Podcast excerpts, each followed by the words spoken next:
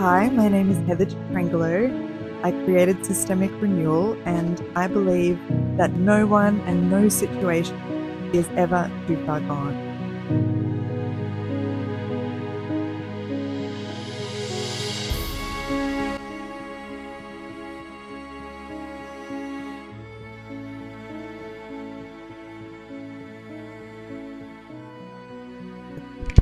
Hi, everyone. This is Heather Cetrangolo.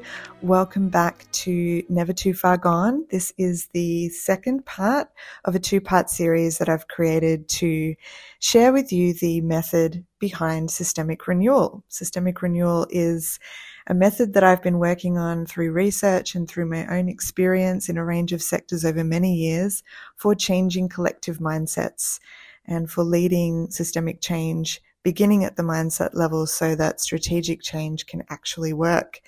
In the last podcast, I shared with you the first two of the methods, which were uh, firstly to work individually to gather data about micro level experiences. The second method was to work as a community to gather data and problem solve the meso level and macro level experience. The second part, which uh, I'm about to share with you, is uh, moving into not just understanding and researching and unpacking the mindset of an organization or a system, uh, its history, how it's formed, where it's become stuck, but beginning to develop methods for renewed narratives to be injected into the system. So the third and fourth methods, which I introduce in this podcast, are firstly to work in a secret place to prepare expressions of truth telling, lament, apology, and renewed narratives. And finally, the work we do at what I call the stage, which is to work collectively to perform renewed narratives across micro, meso, and macro platforms. I hope you enjoy uh, this second part of the introduction to the method of systemic renewal. The third method happens in the green room. The green room is a place of safety where we create and we prepare to perform, we prepare to go on stage. The method that happens in the green room is that we work in this secret place. Now we've worked in community, now we're pulling into a secret place. We have data, we have understanding, we have a strategy, we know what new narrative needs to be platformed, where and when and how. And then we need to pull away into a secret place to work very creatively on how we are going to express this in four ways through truth telling, through lament, through apology and through sharing renewed narratives of hope. So we pull away and we think about how are we going to communicate this new idea, this new way of thinking and being, and how are we going to lead people emotionally to a place where that's desirable. Presenting and demonstrating a change in collective mindset is restorative work and it is artistic work. So I'm going to say that again. What my research has uncovered is that presenting and demonstrating a change in collective thinking is both restorative work and it's artistic work. It's a work of helping people to heal and recover from traumatic experiences, from loss. It's about facilitating lament. It's about assisting truth telling but it's also about an artistry of being able to connect with and inspire the emotional pulse of the community in front of us. An example that comes to mind from my own life. This is quite an old example now, but I want to share about how I did this uh, in a church once. Because churches are often places where the work that happens and the kind of teaching we experience is is the opposite of, of restorative and the very opposite of artistic, right? Uh, when spiritual communities are doing their best work, they are creative, they are bursting with artistry, and they are places of safety where truth can be spoken. When religion's doing its worst, it's actually manifesting in the counter opposite controlling and shutting down expression and artistry and individuality, and denying truth. So I went to this church years ago to serve, and it was dying. as many churches are. And so, if this isn't part of your experience or interest, you know, think of a business that's on the brink of closure. It doesn't have any clients. The product isn't interesting to anyone anymore. It's drowning in debt. Its physical facilities are collapsing, and everybody on staff has quit. Okay, this is the kind of church that I went to. They have some good people in the room, but it's in a bit of trouble. So, after going through those first two modes and methods of really gathering data, understanding the story on the place, understanding the experience of the people in the room, working through my own response to that, and starting to work collectively with the right people on what designing an alternative future would look like. Uh, I started to get to the stage of presenting to the whole community uh, where this had taken me. And one of the things that I did one day was just a very, very simple action. So, this is just such a, a super simple example of how kind of leading change and transition can work by using restorative and artistic approaches. Um, I realized that one of the mindsets that had been happening in this place for a long time, which is very common in a lot of churches, is the mindset that we have to have a paid priest, even though we can't afford a full time uh, priest at the moment. And the priest will do all the work because the priest is getting paid to do that. And if we get a good one, maybe the place will start to improve. And I had to shift that narrative by being really honest with the people in front of me. And I just said to them one Sunday, first of all, I want to be honest with you about the fact that I don't need this job for the money. I'm not here for the money, the part time salary I get paid. I could earn in a different job. I could work in a different church or I could work as a lawyer. If I work here, it's because I'm meant to be here. It has to be meaningful. It has to be wanted. It has to be something we all want to do. It's not for the money. So don't think for one second that you need to keep paying me to be here because I need the job. I don't. And if you want to call it a day and just decide that we're done here, you know, that's okay too. Uh, we don't need to keep turning this thing over if we're tired and finished and it's time to move on to other things. If you think there's something we can do here that's still purposeful and meaningful and different, to what anyone else is doing and you want to do that with me, okay, but it's not about the money. And then I explained that if we were going to change and grow, it was going to be a very sacrificial and uh, hardworking experience, that it would involve a group of people going above and beyond the call of duty to give time and energy to this um, that would eat into other things they could be doing with their time. So I was really honest about there's a, we've reached a moment where we need to decide collectively whether that's something we actually want to do. And then I put my diary up um, on the screen and I shared with the community what work I do throughout the week, how my week is structured, um, what it looks like, and how my time is broken up.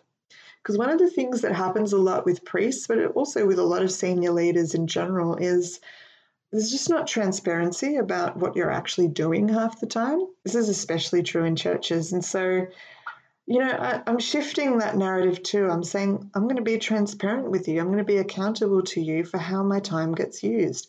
This is what I do. This is what it involves. Um, this is what my last week looked like.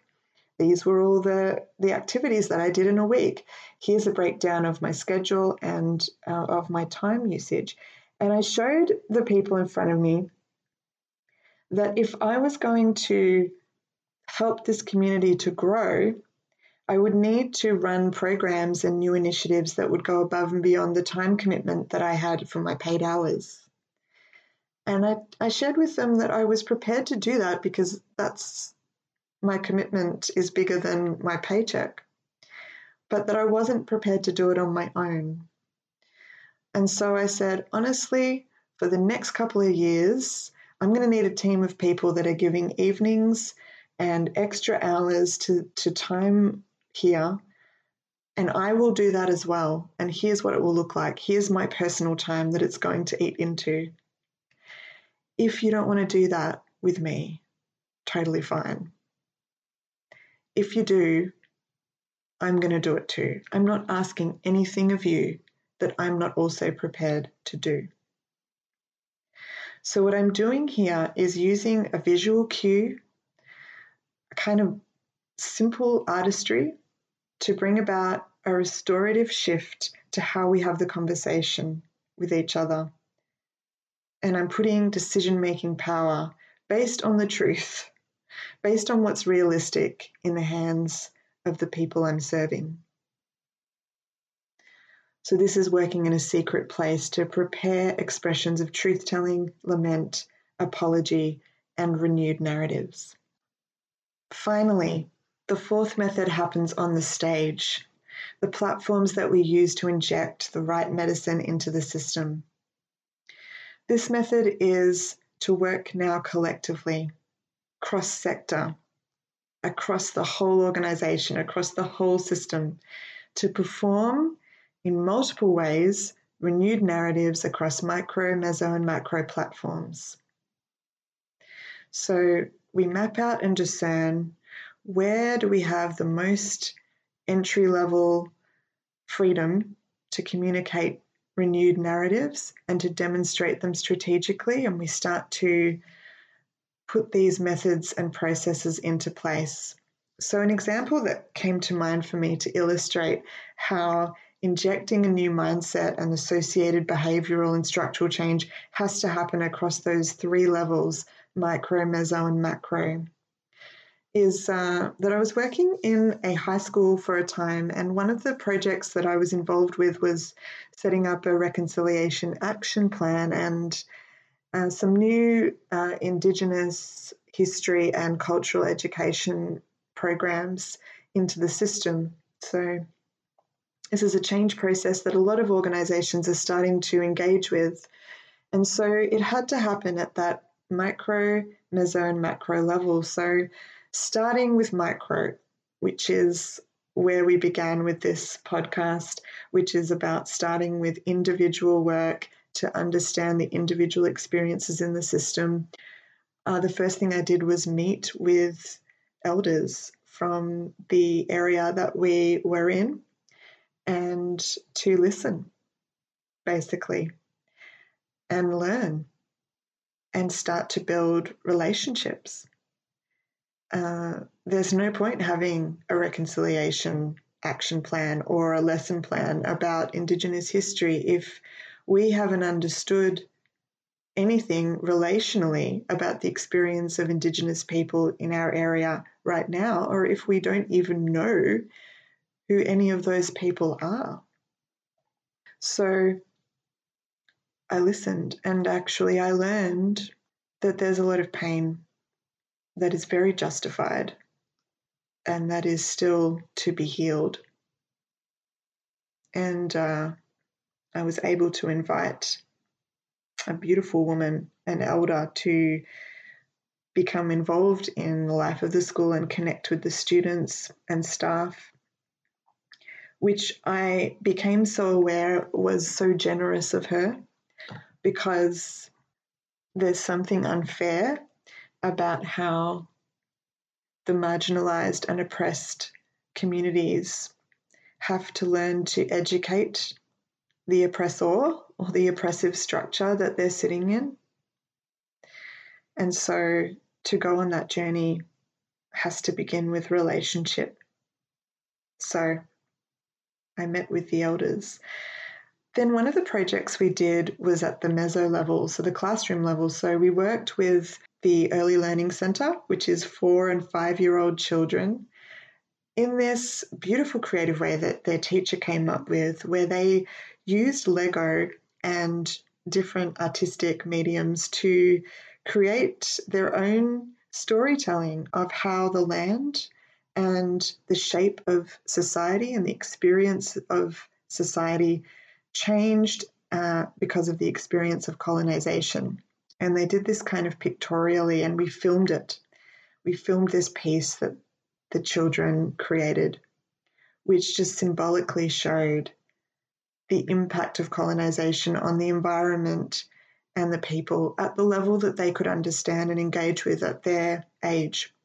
And then uh, we hosted a full school assembly, which parents were invited to and staff attended, and, and the senior school as well. And we platformed this piece that the Early Learning Centre students had created as part of the presentation.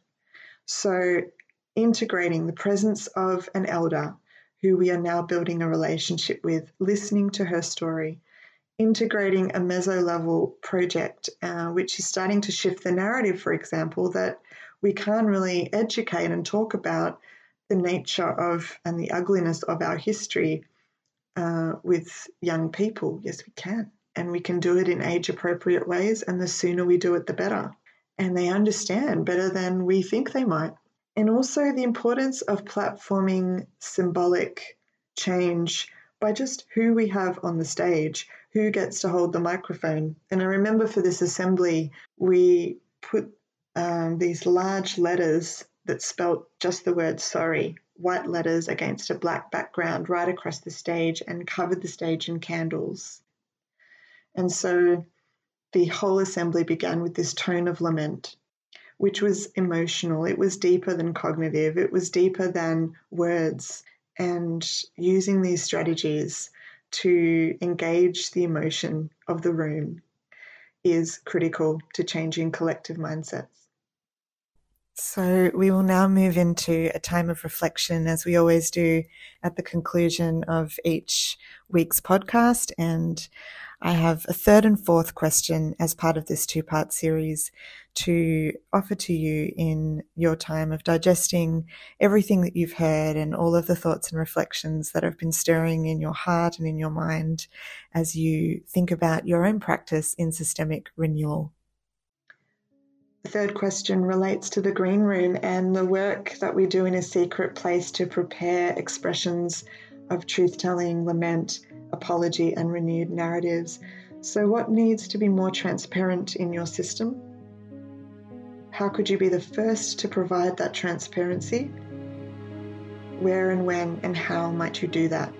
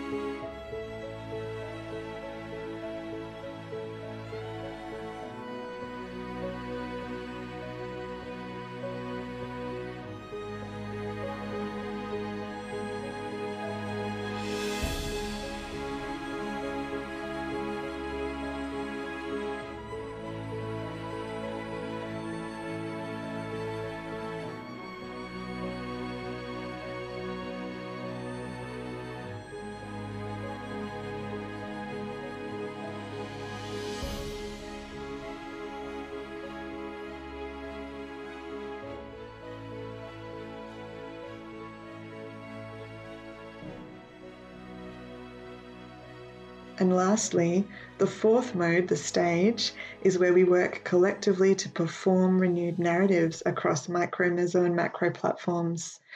So, what narrative shift is most needed? How could you kickstart this by telling a story about how this shift has happened for you and how that felt for you?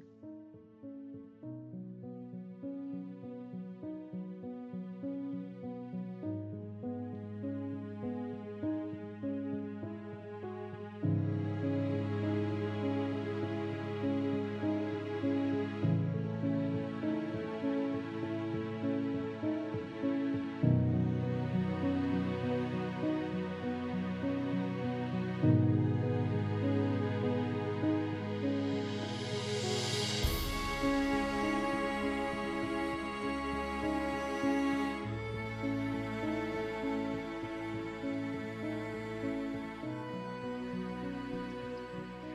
Academy of Systemic Renewal is based in Melbourne, and so we acknowledge the traditional custodians of the land on which we meet, the Wurundjeri people of the Kulin Nation, and we pay respects to elders past, present, and emerging.